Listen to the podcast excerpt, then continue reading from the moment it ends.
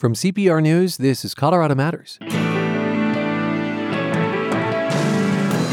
Colorado's red flag law is supposed to prevent homicide and suicide, letting a judge remove someone's firearm if they're a threat. The law is still new, but we now have some sense of how it's working. Attorney General Phil Weiser is our guest. I'll ask who's seeking out these orders and whose guns are being temporarily taken away. Then, an update on I 70 through Glenwood Canyon, and from Norwood, Colorado, nature writer Craig Childs on some clever birds. A raven can decide it wants to be a mile away and it lets go of its rock perch, opens its wings, and sails there. I have to get in the car, strap into a seatbelt, or put on shoes and walk for half an hour. Smarter than eagles or peregrines, ravens might feel a little sorry for us. Support for Colorado Public Radio comes in all shapes and sizes. You might give monthly as an Evergreen member or contribute during fund drives. Maybe you donated your car or gave a gift of stock. For all the ways you support CPR, thank you so much. Your generosity is deeply appreciated. Thank you for bringing trustworthy news and timeless music to listeners across Colorado. Explore all the ways to give on the support page at cpr.org. This is Colorado Matters from CPR News. I'm Ryan Warner. If someone is homicidal or suicidal, Colorado law allows for the temporary removal of their firearms. That so called red flag law is not even two years old, but we now have some sense of how it's being used. State Attorney General Phil Weiser's office just put out a report on the law's first full year of existence, and Weiser argues that these extreme risk protection orders are underutilized. And Mr. Attorney General, welcome back. It's great to be with you as always, Ryan. We'll get to frequency in a moment. Uh, but first, you say that uh, this is really about um, threats that lead people to file these orders, which you know a judge must approve. What sorts of threats? There are two categories, and arguably a third category where both are involved. Someone is thinking about taking their own life, or someone's thinking about taking someone else's life. The standard in the law says someone has to pose a significant risk to themselves or another person. There has to be evidence that demonstrates that risk. And what we saw was that less than 125 successful petitions happened in 2020, which means this law is being used in a very tempered, focused manner about a third of those were threats of suicide. A third of those were homicide. And actually, the other category was some combination of the two. Of perhaps a murder suicide plot or ideation, in other words. Yep. Mm-hmm. Uh, so you say 125 successful uses. How many filings of these orders? I need to go back to get you those exact numbers. Uh, I'll tell you, when law enforcement filed petitions, they were successful for the there's a temporary order, then there's a 364 day more permanent order, about a year. 85% of the law enforcement petitions were actually granted. Um, when individuals, family members, households filed them, uh, the rate was a lot less, closer to around 15% for that 364 day order. Um, and there was only about 30 of those petitions filed. Most of them did come from law enforcement.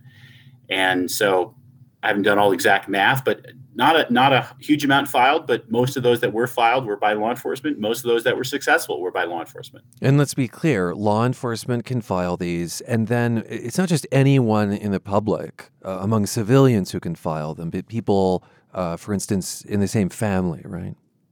That's right. You have to actually have the relationship to the person. Um, you can't have a random person just do it. Um, there is a uh, a risk that the law could be um, misused, and that was one of the things we looked at. Is what about other people using the law that was, let's say, more an harassment sort of way? Hmm. Um, and there were some cases that were inappropriate. Um, they didn't go anywhere. Um, one of those cases actually ended up in a perjury investigation and, and charges against an individual who did misuse the law. Uh, and so, what you're saying is that when law enforcement file for these extreme risk protection orders the, under this red flag law, they are far more successful than when civilians try, but they also do it more often, correct? That is exactly correct. And there's a good reason for this, Ryan. When individuals are concerned about a family member, they should go to law enforcement. And what I believe is happening, we didn't trace back all the cases to say this definitively, is that they are going to law enforcement. And then law enforcement does an investigation. And if they're confident that there's really a significant risk there, law enforcement will go forward with the petition. Mm. Um, and the individual's right to file a petition is really a backstop. Uh, the the main emphasis of the law that we believed was going to be used is as a tool for law enforcement. That is how the law has been used. But you indeed argue that it should be used more often. Why, why do you say that? The concern is, and we don't know how much of a concern it is, so um, we're going to do our part. It's not clear that law enforcement or the public knows as much as, let's say, we would like that this tool exists. So if you're a member of the public out there and you're worried about somebody, a child, a brother who's thinking about taking their own life and you know they have a firearm, does everybody in that situation know this tool exists and they can go to law enforcement and use it? Does law enforcement let people know if you want to file a red flag order, here's how you do it? Hmm. Um, I've heard of some situations, this is anecdotal, but of people going to law enforcement asking about this procedure and getting told, um, we don't really have anything, we don't know about it. So there is a education effort that we're going to work on, both on the law enforcement side and on the public side, so people know this procedure is there. There's a proper use for it, and it's to save lives. And I think inherent in that then is an unevenness uh, in in the use of a red flag law from law enforcement agency to law enforcement agency. Uh, that is to say, not everyone is using it evenly. Correct? That's correct. There, there are obviously some agencies that have developed a greater level of comfort greater level of awareness. And part of what we're going to keep doing is helping to build that comfort, build that awareness. And I think that will happen over time as we have stories we can tell, and this report tells those stories of law enforcement successful using this procedure.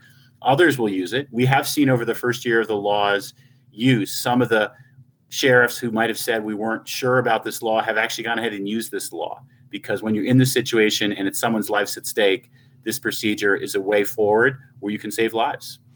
It's not just a question of education, though. To quote your report, some agencies have expressed hesitancy about relying on this process because of concerns of officer safety. Help us understand those concerns. We heard a lot about this during the discussion of the law itself, which is if an officer is told to retrieve firearms, will that retrieval process end up being a dangerous one that would put officers in harm's way. We didn't see that concern borne out in the law's implementation. And part of what has happened is agencies have found ways to implement the law to retrieve firearms in a safe manner, and that we're going to keep working towards best practice on that front. We think there's a lot of, again, learning that we're going to have. And this report is encouraging that we're we're learning how to use this law, we're getting the word out how to use it, and it's being used safely. I want to note that in the last legislative session, Colorado created an Office of Gun Violence Prevention. Uh, do you see a role for that office in trying to educate around the red flag law?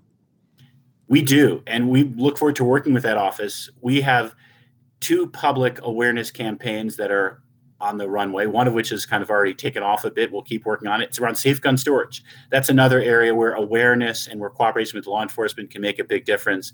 Guns that aren't secured securely are at risk for individuals, particularly young people, uh, taking their own lives. So we worry about safe gun storage. We worry about it in cars as well. We also want to get the word out. We'll work with that office to get the word out about this red flag law, what it does, how people can use it.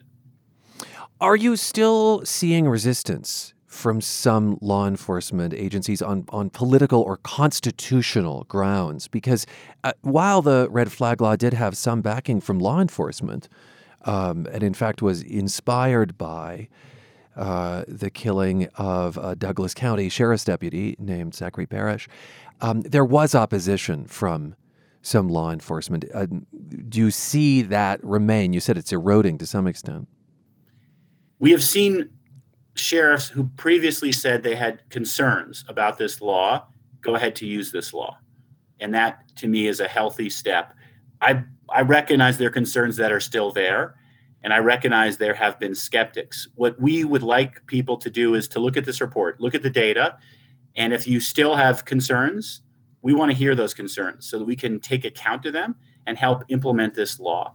Part of the arguments around the Second Amendment were we're going to be taking firearms away from responsible gun owners. We don't believe that is what has happened. We believe this law is targeted to remove firearms from people who are at serious risk of hurting other people. And we thus see this law as a life saving law that addresses gun violence. And under the Supreme Court's decisions, it does not run afoul of the Second Amendment. A number of courts have examined that issue. We've been in those cases defending the law, and every court has upheld this law as constitutional. You're listening to Colorado Matters. I'm Ryan Warner, and State Attorney General Phil Weiser is with us. On to just a few other topics before we go. Uh, for the last year, your office has been investigating Aurora Police, uh, the department's patterns and practices. Uh, this came after the death of Elijah McClain in police custody, which sparked protests. Uh, this investigation has been going on for a while, and I don't think we've heard updates lately. What can you tell us? So, we can tell you that we've had a, a, thorough investigation. This is the first use of a new law that we have, and it gives us the authority to conduct these civil rights investigations. And we're committed, particularly for this first investigation, to doing a thorough effort. When we are completed of, of this investigation, we issue a report, uh, and then the city of Aurora will have a chance to respond. So we don't have any timetable we can announce at this point. We do believe this is an important law, and we look forward to using it to help protect civil rights and to help elevate the quality of policing. Is Aurora complying? Are they? So we are not yet at a stage where um, we're going to have those discussions. That comes after the report. Uh, with respect to complying with the investigation, they have absolutely been complying and enabling us to do our work. And once we get to the report stage, uh, that'll trigger another opportunity for dialogue, and we'll see where we go from there. Let's talk briefly about opioids. In the last two decades, 7,600 Coloradans have died of overdoses, and many more have struggled with addiction. It is why states and local governments have gone after drug makers and distributors, uh, including Colorado, which stands to receive hundreds of millions of dollars in settlement money. Uh, how do you and the locals foresee that money being used? Your office has obviously been involved in these legal matters. Ryan, this is a real top priority for our office. We're going to get around $400 million from these lawsuits. Companies like Purdue Pharma, the Sackler family.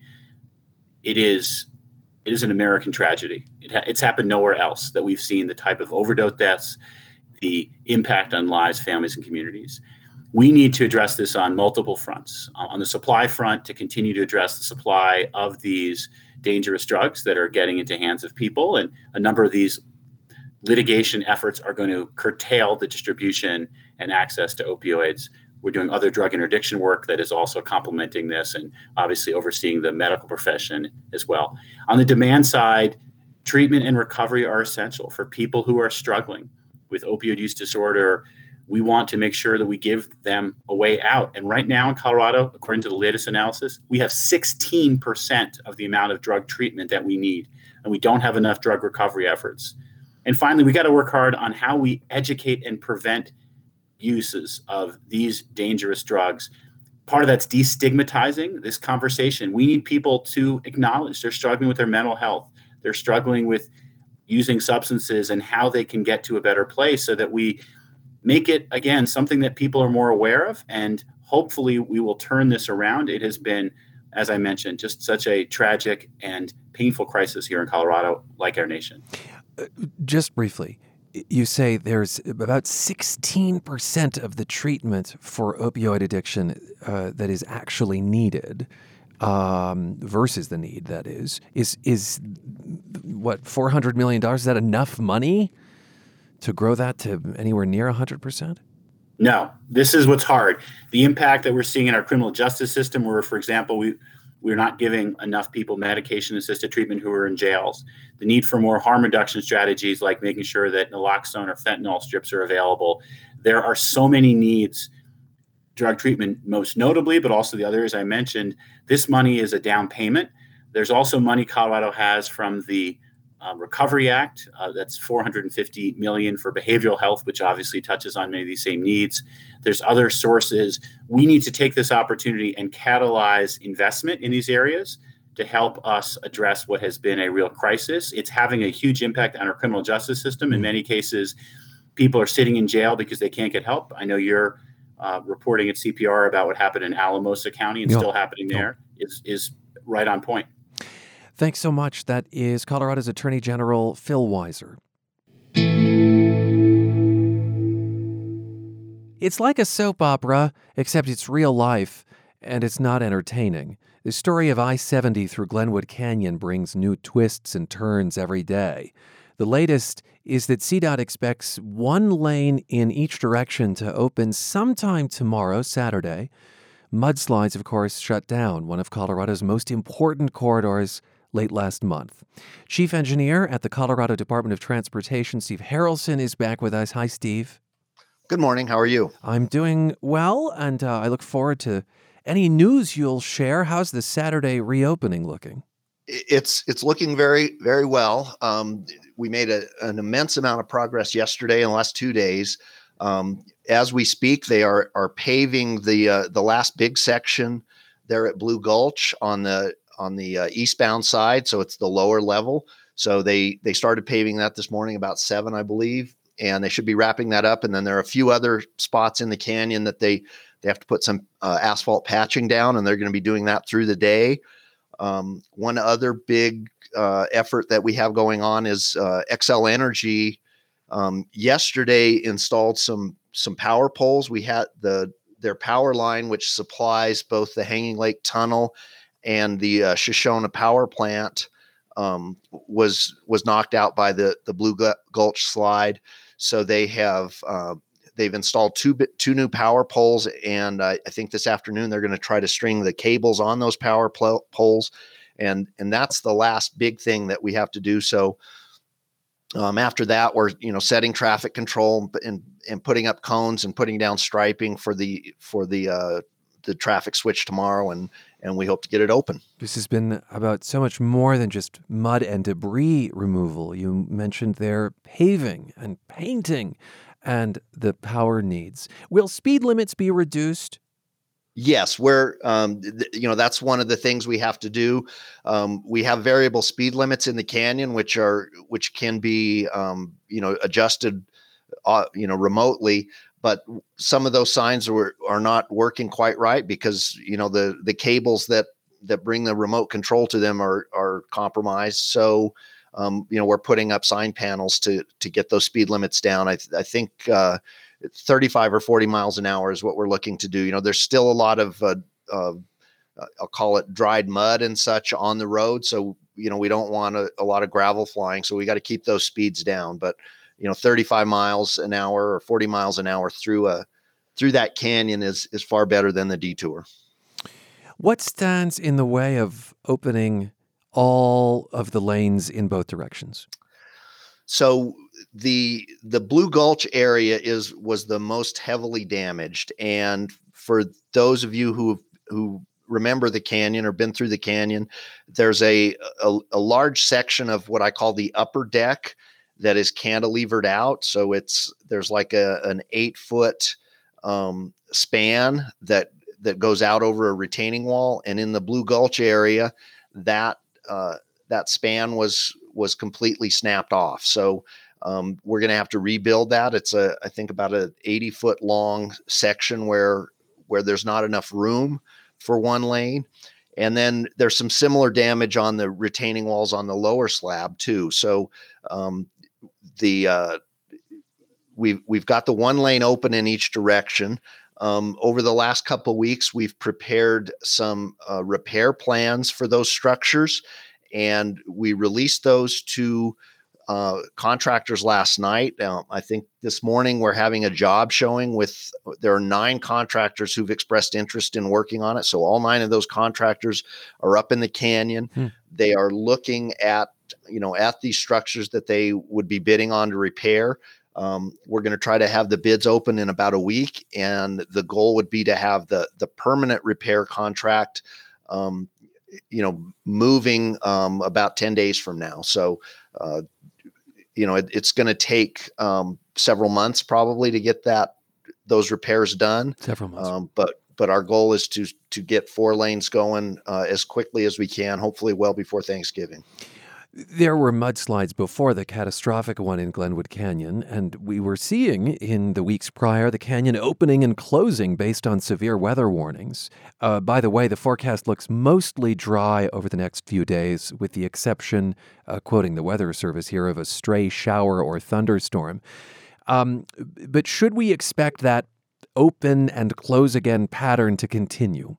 You, you know, I think it uh, just depends on the weather report. Um, you know, our, our rule of thumb is that uh, if if we're expecting severe thunderstorms, we're going to close it because these these uh, slides are still not not stable. We've been fortunate in the last ten days or so that that the monsoon has dried up a little bit, so um, we've we've been able to make a lot of progress, and we've also been able to clean out these areas where the debris have you know I'll, I'll say filled up the the draws right upstream of the highway so now there's there's some capacity if if more more uh, material comes down that we'll have a place to to store it and it won't compromise the road. Mm. Um, I will say that the the two storms um, that happened um, uh, a, a, couple weeks ago on first Thursday night and then Saturday night were were extremely heavy. They were um, close to to uh, four or five inches of rain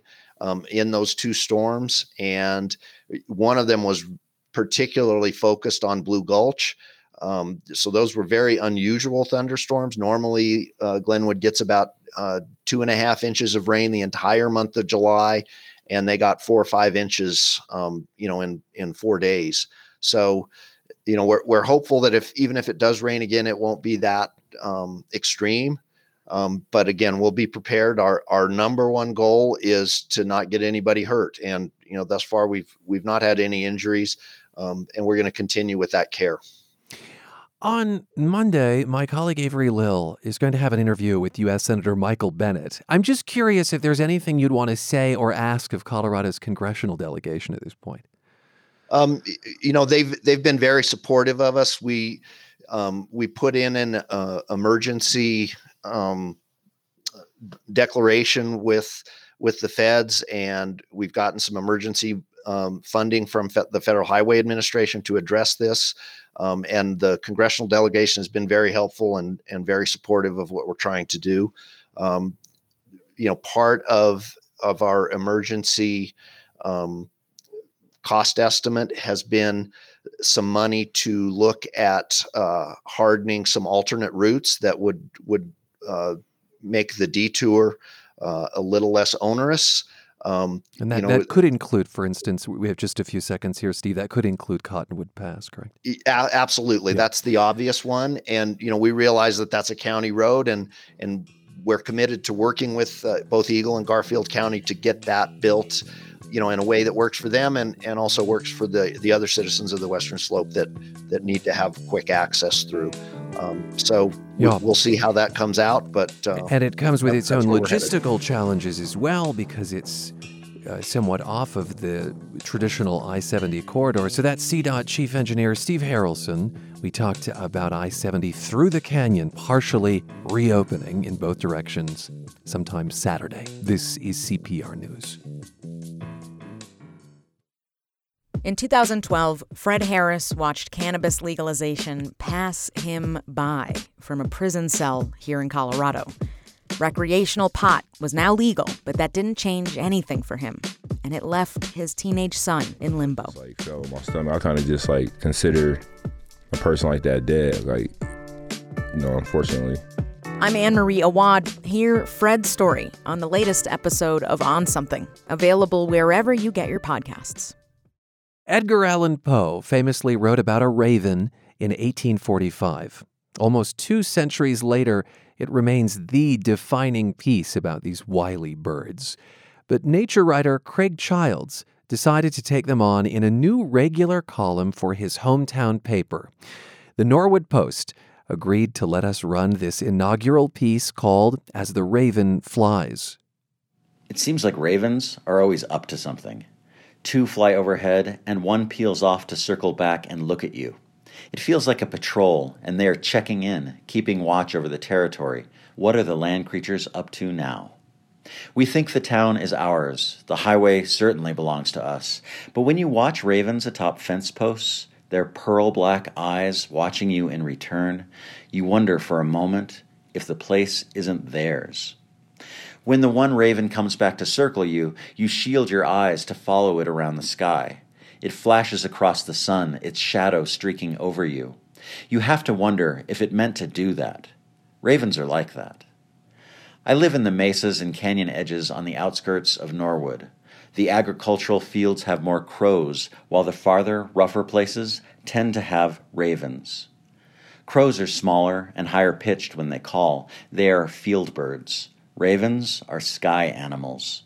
They are nearly twice the size of crows, bigger beaks, bigger heads, wider wingspans. They live over the hill where the road turns to dirt and the earth opens wide. Canyon edges look across a high desert sea, pinned down at the edges by gray, midsummer mountains. This is where I live, out with the ravens. Before this, I lived outside of Crawford, Colorado. My home was nestled into boulders at the base of a rock tower, foot of the West Elk Mountains. The tower, called Needle Rock, was a bastion of birds. Peregrine falcons had an eyrie on one side, ravens nested in the middle with a beard of twigs and small branches that spilled from a crack, and golden eagles nested around the other side in what looked like a mattress of tree parts they'd somehow flown up the cliff. There was always a show going on peregrines popping smaller birds out of the air, ravens making their daily racket, eagles taking off for day long forays, their wings flat to the horizon as they sailed away and didn't come back till evening. For 18 years, I lived at the base of this rock, watching its comings and goings. I realized that birds were the thing happening, not me. Humans grind and toil on the ground, and we must look like troglodytes from overhead. A raven can decide it wants to be a mile away, and it lets go of its rock perch, opens its wings, and sails there. I have to get in the car, strap into a seatbelt, or put on shoes and walk for half an hour. Smarter than eagles or peregrines, ravens might feel a little sorry for us. The ravens around Norwood probably have a slightly different dialect from those near Crawford. I haven't been able to pick it out, but researchers studying corvids, a group of birds that includes crows, magpies, and jays, have found that ravens use languages. Corvids are known as the most intelligent of the birds, able to recognize themselves in a mirror, remembering and identifying people's faces. If a raven from Crawford were to visit Norwood, they probably would have noticed at least the different accent. I moved to Norwood several years ago and soon found ravens nesting in a cliff of spalled off boulders above Naturita Creek. Whenever I walked by, skirting the rim during nesting season in the spring, ravens would spill out and circle me. One day, a single raven rose up on the wind from below. It hovered in front of me, pinning me with its gaze as if saying, Don't do anything stupid. Message delivered. It sank from view. Ravens are like that. They own the place. Nature, science, and adventure writer Craig Childs lives in Norwood, Colorado. He read As the Raven Flies, the first of what will be regular columns for the Norwood Post and Telluride Daily Planet. Find a link on the Colorado Matters podcast page later today at cpr.org. If I was a raven, I'd fly on to the heavens. I'd fly to all my loved ones. If I was a raven.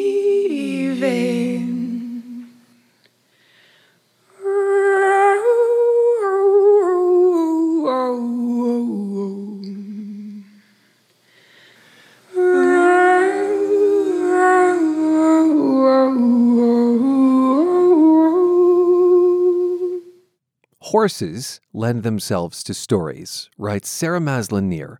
And Maslin-Nir knows stories. She has crisscrossed the globe as a staff reporter for the New York Times. And when she's on assignment, if there's a sliver of free time, she checks out a place's horses. Her new book is Horse Crazy The Story of a Woman and a World in Love with an Animal. She has a chapter on how black cowboys have been largely left out of the story of the American West. We spoke in June. And Sarah, welcome to the program. Thank you so much for having me. In this book, you describe a lifelong love of horses, but in the past, you've been hesitant to talk about this passion. Why? Yes. So my book was my coming out as a horse girl. As a reporter for the New York Times, I cover incredibly challenging, dark corners of the world. And I was always concerned that if I were to reveal that so much of my soul is caught up with ponies, I wouldn't be taken seriously. And then I was speaking to a friend, a fellow writer, and about what I might write a book about. And he said to me, uh, why not horses? That's your main passion. I, and I explained my uh, self consciousness. And he said the immortal words. He said, Sarah, passion translates. That's all people want to read. Whatever it's about, it has to be a true passion and they'll get it and that began my coming out. And hmm. actually, Ryan, ever since uh, my bosses say, you know, there's a lot of horse news in the New York Times lately. I wonder what that has to do with you. So I've uh, I've included it in my journalism as well a little bit. These intersect the idea of the horse world and then the general news beats that you cover. Is there any part of you that was afraid to uh, come out, as you say, because? I think of the horse world, the equine world, as so rarefied in some ways, as as so wealthy and maybe privileged. Was that part of this? You're absolutely right. And I'm the daughter of immigrants of a Holocaust survivor. And in the book, I unpack why I was so committed to this sport, in which I'm an outsider, right? This is the world of Jackie Onassis, and uh, it's highly uh, elite and waspy. And I felt like an interloper. And that's exactly it. Um, my compulsion to be involved in this sport, I realized, was sort of passing, much in the way uh, my father had survived uh, Hitler by having a false identity as a Catholic and hiding in plain sight. I actually felt that intergenerational trauma of hiding in plain sight in the horse world. Hmm. It's an interesting parallel to draw. I love how you describe horses as having piano key teeth. I don't think I'll ever see them quite the same way again if I look a gift horse in the mouth. Um, you name each chapter of the book after a prominent horse you've met. And Swamper is the title of the chapter about black cowboys. Who is Swamper? Sure. So Swamper is an ungainly old nag uh, who has uh, quite a bit of talent in him. And he was an overlooked horse in which a cowboy by the name of Larry Callies found beauty. And that's a, a, really perfect parallel to the story of the erasure of the Black Cowboys. And I should note, um, I worked for a Black Cowboy in Harlem uh, at the New York City Riding Academy, who was the founder of the Black Rodeo. And we used to have that on Lenox Avenue in New York City, where I'm from, believe it or not. And in the erasure of Black Cowboys from the American story, one in four cowboys in the pioneer era were Black. I saw a parallel to my own people's almost literal erasure from this planet in what my father went through. So I became very committed to that story. So I decided to ride out uh, with Larry Callies, who was actually a postman who spent all of his life savings to found the Museum of the Black Cowboy in Rosenberg, Texas, which is his shrine to cowboys who are enshrined really nowhere else. Uh, the Bill Pickett Rodeo, uh, which is a black cowboy rodeo that actually takes place in Denver, Colorado, with the MLK Rodeo of Champions on pause this year, unfortunately, is named after Bill Pickett. He invented the rodeo sport of bulldogging, which is wrestling a calf to the ground. But he was only inducted into the Rodeo Hall of Fame in 1989, uh, even though he invented it 100 years before. And he was its first black inductee. And uh, that erasure is something I unpack in Horse Crazy. I think, of course, of Denver's Black American West Museum, which fills in many of the blanks in this history as well. And there's a lot I want to follow up on. So, Larry Callies owns this horse, Swamper, and a cowboy, a former country crooner.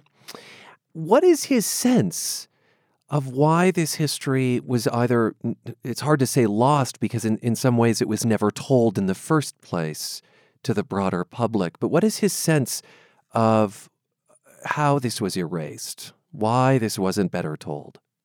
Yes, and I, I think you're exactly right. It's not lost. That's a passive uh, descriptor, right? It was erased, it was removed from the narrative. When you see John Wayne on the silver screen, that's the archetypal cowboy. There are no black faces under Stetsons uh, in the cowboy westerns of our mind. And yet they were there. The West was integrated, in fact, because life is just too darn hard to keep up those same divisions that were there on the East Coast, right? You had to all work together to wrangle those cows and, and, and live that frontier life. There is a historian who's recently passed away, who is a Jew from New York City, uh, just like me, of black cowboys. Uh, Loren Katz, and he says the most incredible thing. He says, if black people came into the American narrative, they came at the end of a whip and in chains. And that's not the American cowboy story people wanted to remember. And hmm. that's mm. why they've been removed. Because if the story of the American pioneer spirit, right, as the daughter of immigrants, that feels like it's my birthright too, right? That's somehow the American story. And if you realize some Americans in that story were impressed into it brutally, that's not the best of us. And the cowboy story is supposed to be the best of us. You're listening to Colorado Matters. I'm Ryan Warner, and my guest is Sarah Maslin Nir of the New York Times, who crisscrosses the globe covering all sorts of news, but has written a book now called Horse Crazy The Story of a Woman and a World in Love with an Animal. So we rang up Larry Callies, director of the Black Cowboy Museum in Texas. Uh, I'll say that he has a condition now that affects his vocal cords, which actually sidelined his country music career. And it means that he can be difficult to understand on the phone. So I'm just going to read some of what he told my producer, Carla Jimenez. My dad was a cowboy. My grandpa was a cowboy. All my uncles were cowboys. I found out all my relatives were cowboys in the 1850s. I didn't know my great great grandfathers were cowboys. We didn't know our history. When we were taught history, we weren't taught the right history, especially about the black cowboy. Callies goes on to say, You know what the white guy was doing? He was imitating the black cowboys. The white man wasn't called a cowboy in the 1800s. He was called a cow hand or a cow man or cow puncher or cow driver, but never did you call a white man a cowboy because he said, I am not your slave, I'm not your servant, because that was the slang then. Uh, help mm-hmm. us unpack that. Even the term cowboy may have racist roots, right? Uh, yes, exactly right. So, in the era of the term's coinage, which was uh, the late uh, 1700s, early 1800s, uh, you wouldn't call a white man a boy. It was pejorative. You had a yard boy, you know, you had a sheep boy, you had a house boy, and those were all enslaved people. And so, there are some uh, etymologists that believe the root of that word speaks to the blackness of the profession. And I'll go one further. We should talk about the horse racing world a little bit, Ryan the entire thoroughbred industry was predicated on enslaved human labor. People were bought from West Africa specifically for their equestrian prowess. And the first ever winner of the first ever Kentucky Derby was a black man, and the trainer of that horse was a freed slave. And in the early days of American thoroughbred racing, people ran the horses they owned with the humans they owned on their backs. And that is not a history that has been brought to light uh, in the same way that it has, you know, sports teams have changed their mascots and plantations have had a, a national reckoning. But American thoroughbred horse racing owes its riches to enslaved black people. There's something I want to circle back to, uh, and you indeed write about this in the book Horse Crazy, and that is working for a horseman in in New York City. Uh, yeah. Like kind of on these islands that are between what is it like Queens and Manhattan, I think. Exactly. Mm-hmm. Yeah, I mean that's just going to strike people as surprising. I think that there would be horse barns eh, smack dab in the middle of New York City. What's the story here? Sure. So I'll let you know if you're horse crazy, like I am, like Larry is, like so many of us are, you will find horses by hook or by crook wherever you can. And I'm an unusual horsewoman in that I'm born and raised in New York City. Uh, I used to ride horses in a four story apartment building, believe it or not, where the horses climbed up and down stairs to their stables what? upstairs. yes, uh, it closed in 2007. I guess that would be a that would be a trot up instead of a walk up. Yeah. Okay. nice. I should have used that.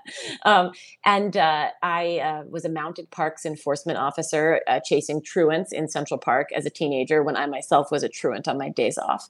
And then I ended up working on a little island in the middle of the Harlem River uh, for Dr. Blair and Mrs. Blair. Do not call them by their first name. They are Dr. and Mrs. Blair, uh, who ran a little riding academy.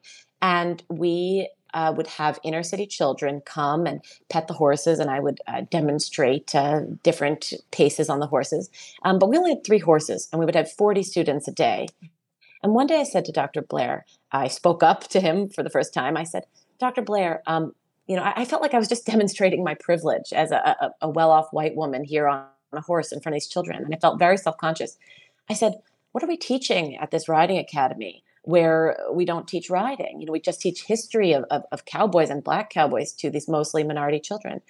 And he said to me, Sarah, I am showing these children that they're part of the American story and that they've always been. And that there are other lives out there for them than the ones they feel that are inevitable, laid out before them in these inner city worlds they're from. And he said, Sarah, we are not teaching children to ride. We're teaching children to dream. Hmm.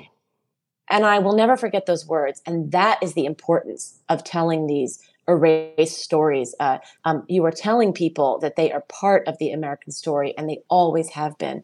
And not only are horses their heritage, America is their heritage too.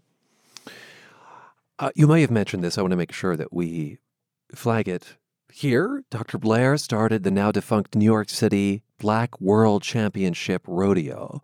So the barns where you worked, are they no longer around or the academy? No, they're around. Uh, Dr. Blair is in his 90s and he is still running it. And wow. uh, he had to pause for COVID, um, but he's pretty unstoppable. He is a force of nature, as is Mrs. Blair. It's amazing how you write. The academy is under the gritty shadow of a psychiatric ward. I mean, it's really kind of sho- shoved in there in New York City. I have what might sound like a silly question, but have you thought about whether fundamentally horses like to be ridden? Absolutely. And it is something I unpack. I my answer to that question is it's not a question uh, uh, of like or enjoy. These are creatures that for millennia have been bred uh, to be a perfect complement to humankind. We've created them to be incredibly useful for us. Their backs are broad to carry us, but their legs are spindly and their femurs are the size of a human femur, carrying 1,200 pounds. Uh, we've made them pretty useless to themselves, but of incredible utility and meaning for us. And so, in that creature we have created in our image, we owe it a tremendous amount. And wild horses, uh, as you know, Ryan, are, are, not wild, they're feral. Uh, they are bred horses that have been released uh, in to the so-called wild and and that's why they have such a, a challenging time with them. They're not really meant to be there mm. um, but they're not meant to exist outside of us. We've created something wholly for us and we owe it a tremendous amount. Sarah maslin nir is the author of horse crazy. She's also a reporter for the new york times. We spoke in june. This is colorado matters from cpr news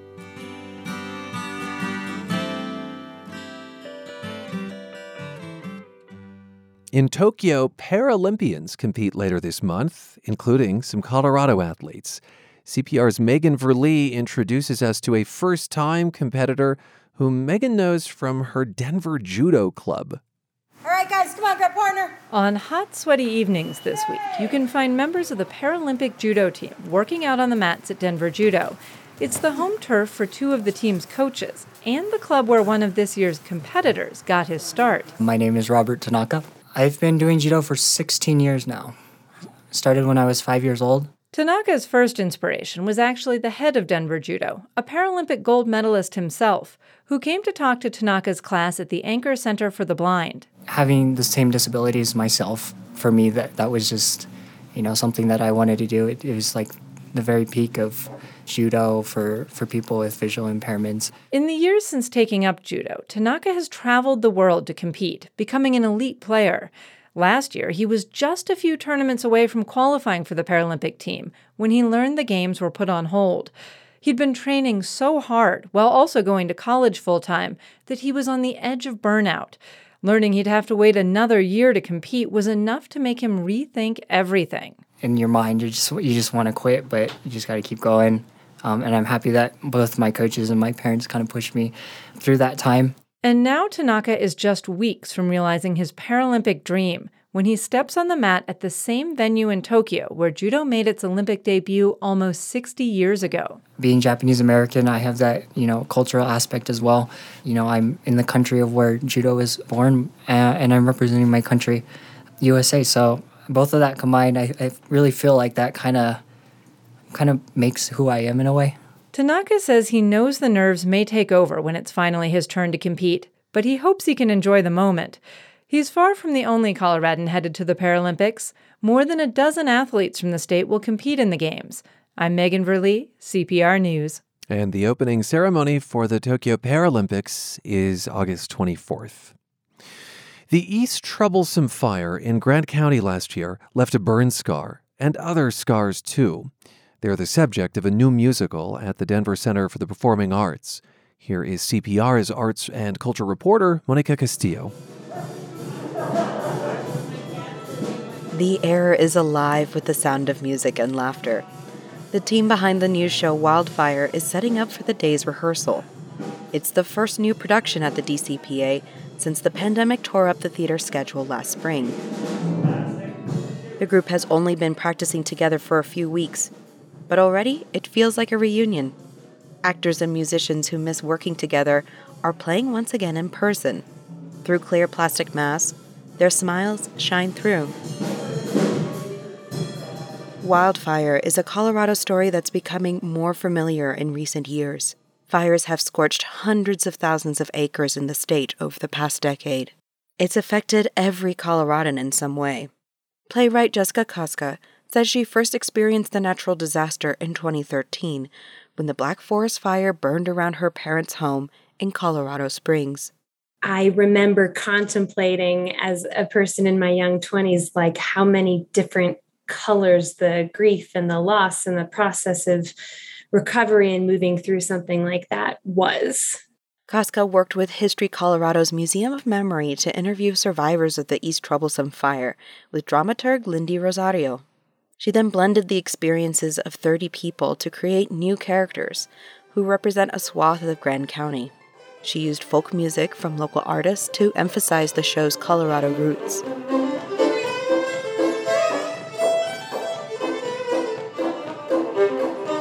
The new production will even be held outside as a nod to the state's love of outdoor music. And the company kept the set minimal so they can take the show on the road, including to Grand County. Koska says talking to survivors helped her bring their stories to life on the stage. One young person who shared with us that when she was evacuating, she forgot shoes. You know, she's running around, she got all her animals in backpack. And to me, like, that's true. You know, that is how that goes. It's then up to the actors to bring the characters from the page to the stage in just a few short weeks.